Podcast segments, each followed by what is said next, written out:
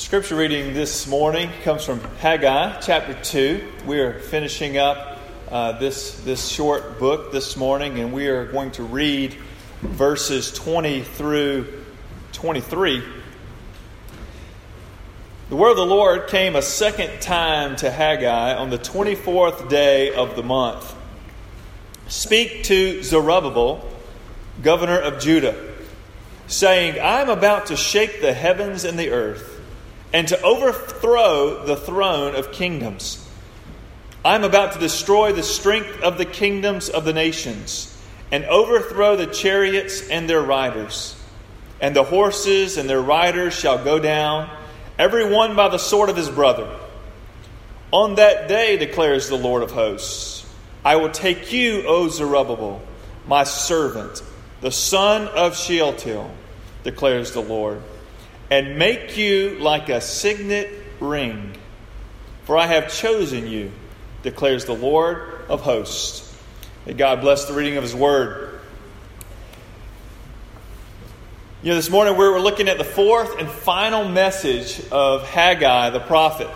This is the fourth message God gave Haggai to deliver to the people there in Jerusalem. And what's interesting about the fourth message is that God gave it to Haggai on the same day that he gave him the third message.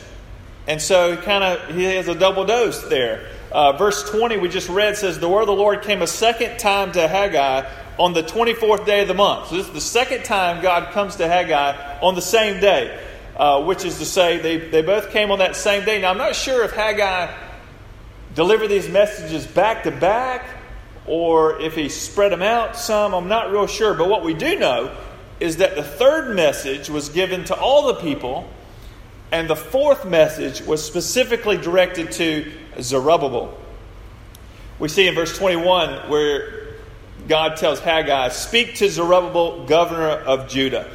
And so think of it like this this message is similar to the one that the President of the United States recently sent to the President of North Korea, canceling the face to face meeting they were supposed to have next month.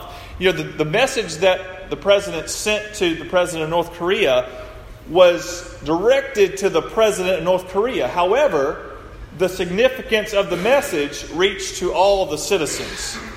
And in a similar way, the fourth message of Haggai is directed to Zerubbabel, the governor. But the meaning is meant to be understood by all the people of God there in Jerusalem and today, which is, I believe, why it was recorded and passed down throughout the centuries. And there are basically two parts to this message to Zerubbabel. The first part is about the coming of a kingdom, and the second part is about the coming of a king. And so let's look at the first part of the message found in verses 21 and 22. God says, I am about to shake the heavens and the earth and to overthrow the throne of kingdoms. I'm about to destroy the strength of the kingdoms of the nations and overthrow the chariots and their riders and the horses and their riders shall go down, every one by the sword of his brother. Now, if, if you were hearing this message in Haggai's day, uh, even, even the most ignorant, military minded person in Jerusalem would have understood that God is saying that He's about to do something big. You know, whenever the heavens and the earth shake, something big is happening. I mean, you see what's happening down in Hawaii as the earth begins to shake and split open and the you know, something major is happening there on that little island. Well, if all the heavens and the earth begin to shake, you know God is doing something big.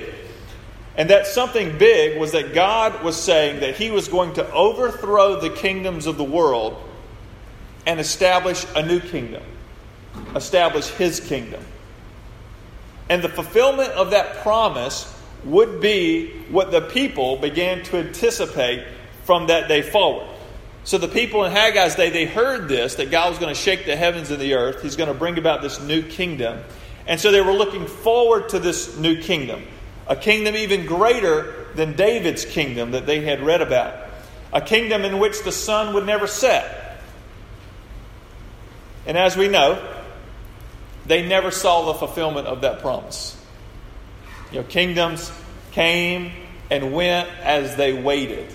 And they waited by faith. You know, faith is, is believing a promise before it is fulfilled.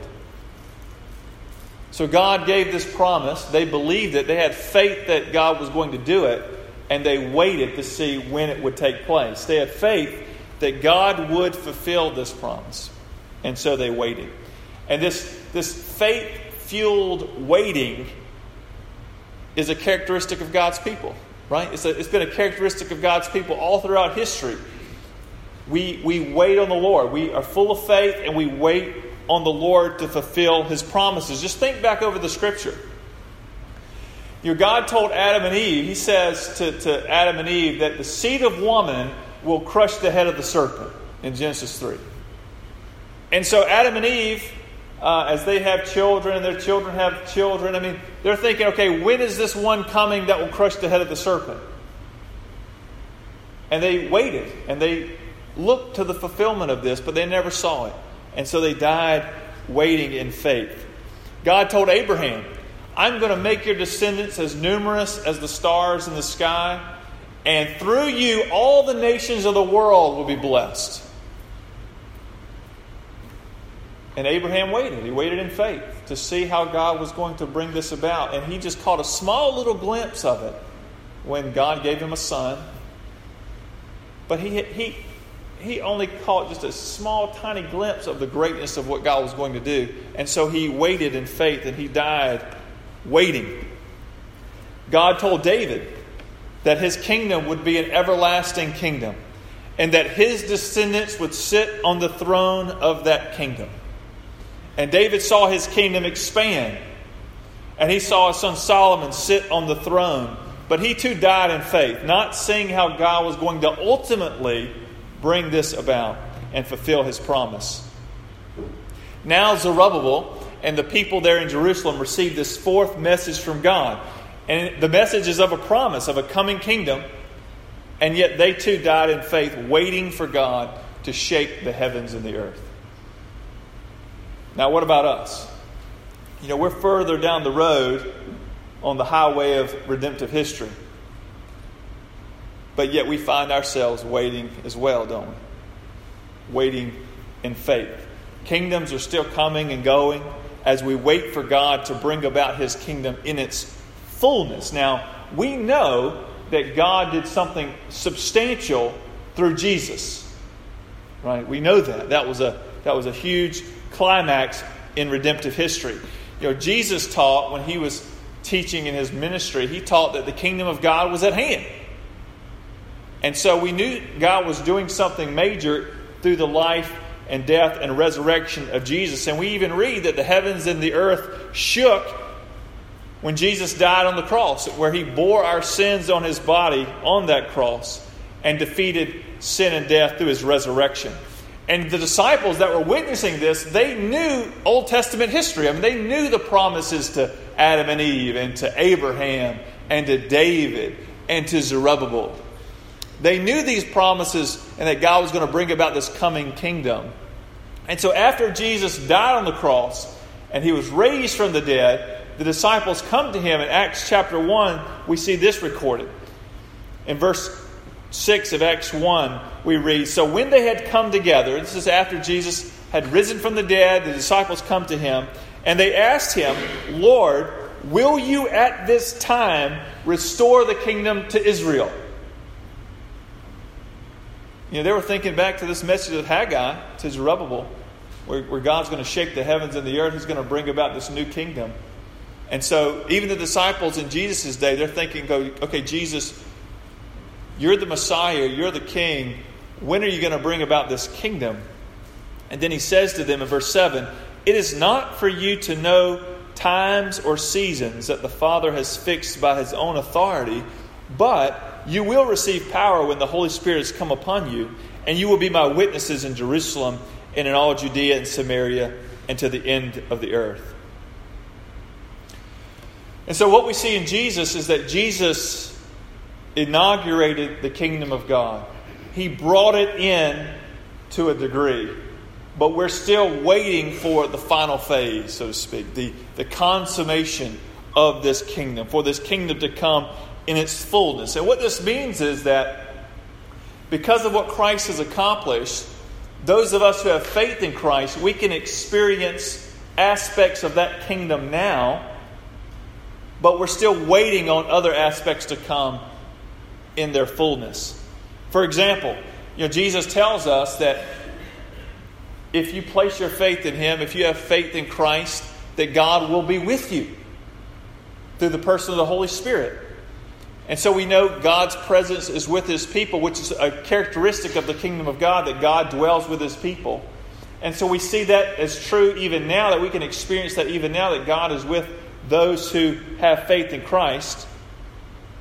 We also can experience kingdom relationships. I mean, we can experience relationships with other believers in Christ, which is a characteristic of the kingdom.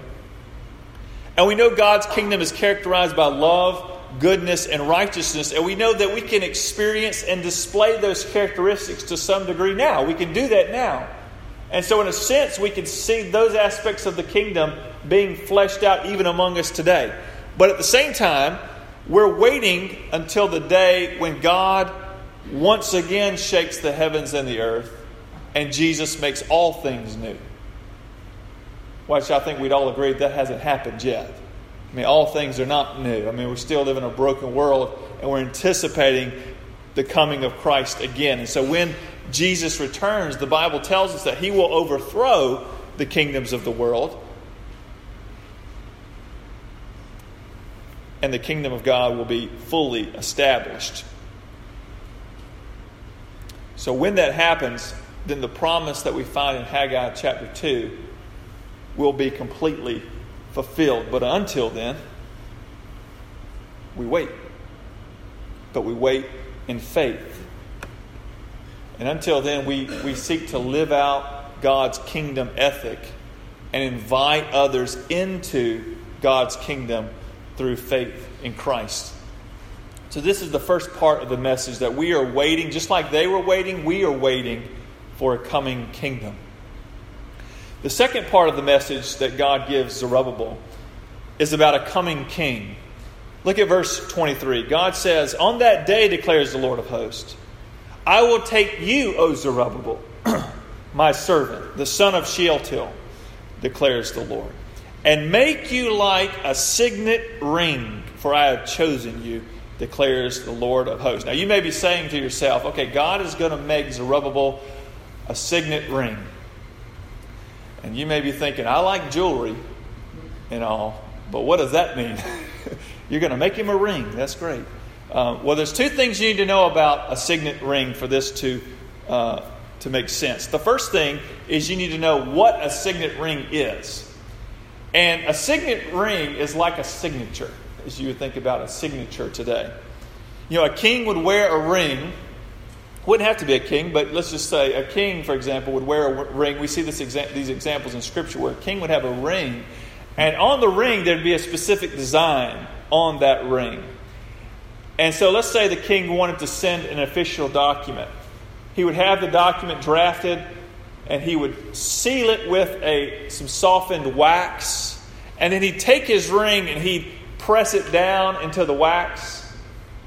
And then he'd pull it out and he would allow the wax to harden. And so you have a document with this seal of the signet ring.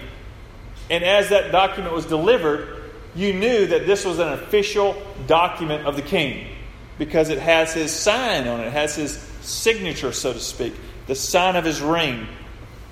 And so this unbroken seal guaranteed that this document was from the king. The mark of the ring carried the authority of the king. And so God's telling Zerubbabel, by telling him, I'm going to make you like a signet ring, God's telling Zerubbabel that he was marking Zerubbabel for a special purpose. The second thing you need to understand about this ring is the significance. And in order to understand the significance of what Haggai is saying, why he's using that language of a signet ring, we have to look back. We have to look back, first of all, to God's promise to David in 2 Samuel 7 16. This is what God tells David Your house and your kingdom shall be made sure before me forever. Your throne shall be established forever. Now, God is promising David that David's descendants, or David's descendant, will be the king of the kingdom of God. And so the descendants of David will reign, and ultimately they will sit, or he will sit, on the throne of this eternal kingdom. But if you know the history of Israel, then you know all of David's descendants did not follow the Lord, right? And it got pretty bad uh, there uh, in, in many of his descendants. They just didn't seek the Lord. And it got so bad that the prophet Jeremiah delivered this shocking message from the Lord, recorded in Jeremiah 22, verses 24 and 25. And this is the message, I believe, that the people in Jerusalem, it was fresh on their minds when they were coming back into Jerusalem to rebuild the temple. This message was fresh on their minds. And so when Haggai gives that message to Zerubbabel about God making him a signet ring, it is not lost on them the significance. So listen to Jeremiah's message. This message I know that was still fresh on their minds in Haggai's day. Jeremiah 22, verse 24 and 25. As I live, declares the Lord, though Coniah the son of Jehoiakim, king of Judah, were the signet ring on my right hand, yet I would tear you off and give you into the hand of those who seek your life, into the hand of those of whom you are afraid, even into the hand of Nebuchadnezzar, king of Babylon, and into the, into the hand of the Chaldeans. And this is exactly what happened. The signet ring was torn off. The people of God were disciplined. They were put in exile. They were taken out of the land. And the throne of David sat empty while the people of God were in exile. And then several years later, this is where we pick it up in the book of Haggai, the people of God returned to Jerusalem and they began to rebuild the temple under the leadership of Zerubbabel, who was a descendant of David. And God tells Zerubbabel through the prophet Haggai that he will make Zerubbabel his signet ring. And so, what God is doing is he is reaffirming his promise that he made to David that David will have a descendant that will sit on the throne of the kingdom of God. And this is the significance of the signet ring. This reaffirmation of the covenant had to be a great encouragement to both you know, Zerubbabel and to the people of God. You know, because they had been disciplined, they had been taken into exile, and now they're coming back, and now they hear that God is reassuring them that he is not done with them, that God's plan is still moving forward, and that the throne of David is alive and well. And yet, at the same time, Zerubbabel was only able to see a small glimpse of what God was going to do because Zerubbabel was the governor of Jerusalem, and Jerusalem at that time was probably maybe maybe twice the size of North Augusta. okay. So twice the size of North Augusta, and God's saying, I'm going to make, I'm going to shake the heavens and the earth, I'm going to overthrow every kingdom. And you, Zerubbabel, are going to be my signet ring. Well, you're sitting over there in North Augusta thinking, wow, this is going to be interesting to see how this is going to take place. You know, I'm, I'm, overseeing North Augusta, now I'm going to sit on the throne of the world. Uh, that's going to be, how fast is that going to happen? and so Zerubbabel, though, he gets this promise and he only catches a glimpse, though, of, of what God was going to do in and through him. Because what God was doing was not just highlighting Zerubbabel, but what he's doing is reaffirming the promise to David, picking up that signet ring language, reaffirming the people, telling, telling them, I'm not done with you, I'm going to fulfill my promise. A descendant of David will sit on the throne when the kingdom comes. So if you have your Bible, turn with me to Matthew chapter 1.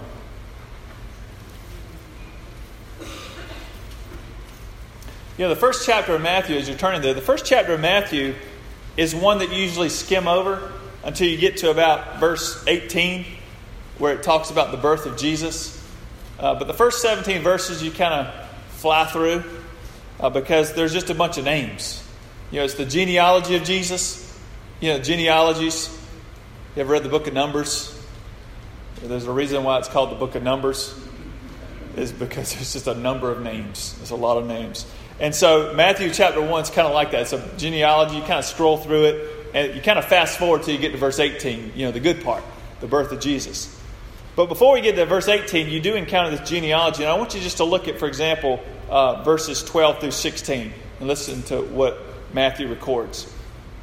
He says, And after the deportation to Babylon, Jeconiah was the father of Shealtiel, and Shealtiel the father of Zerubbabel, and Zerubbabel the father of Abiud, and Abiud the father of Eliakim, and Eliakim the father of Azor, Azor the father of Zadok, Zadok the father of Achim, and Achim the father of Eli, Eliud, and Eliud the father of Eleazar, and Eleazar the father of Matthan, and Matthan the father of Jacob, Jacob the father of Joseph, the husband of Mary, of whom Jesus was born, who is called Christ.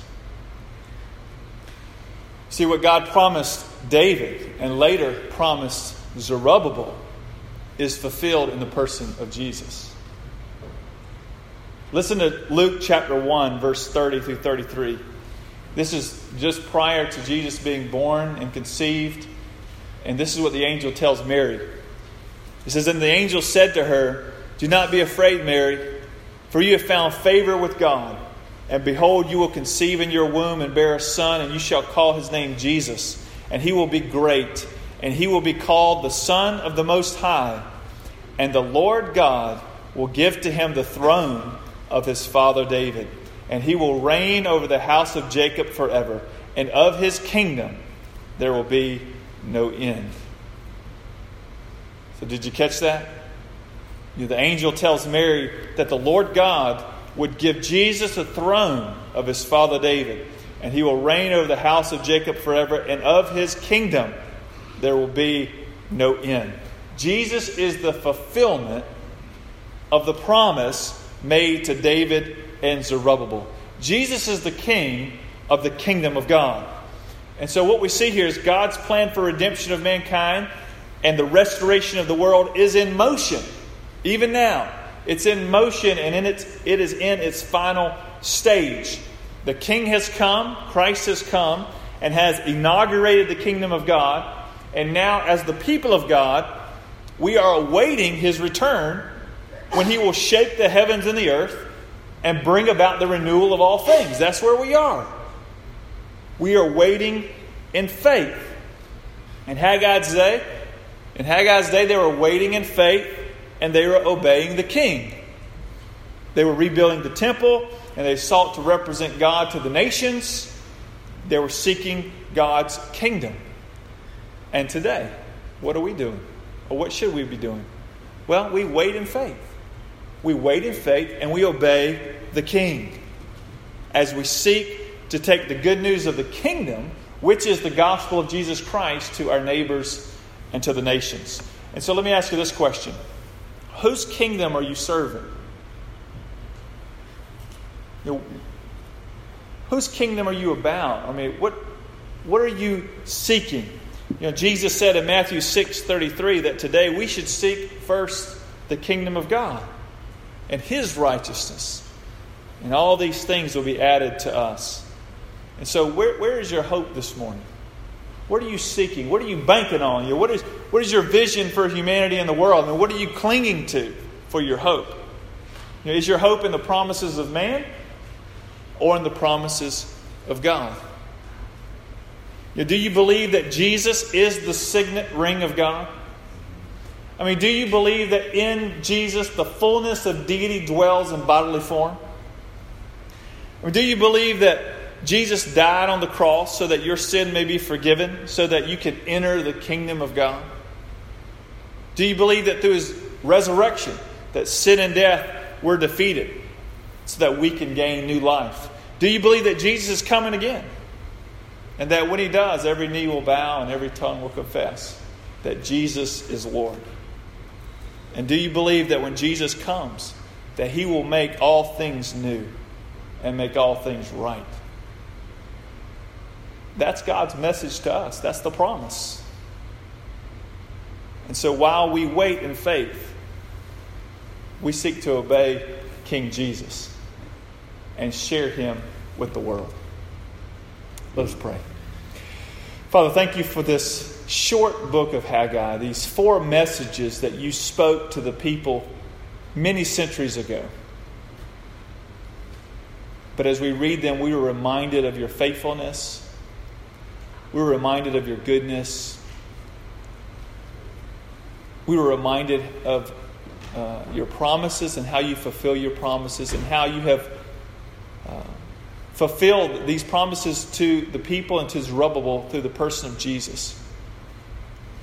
And Lord, now as we wait for the coming of your kingdom in its fullness, Lord, help us to wait in faith. Help us to believe your word. Help us to believe your promises. And help us to take the gospel of the kingdom, the good news of the kingdom, to the world so that more and more people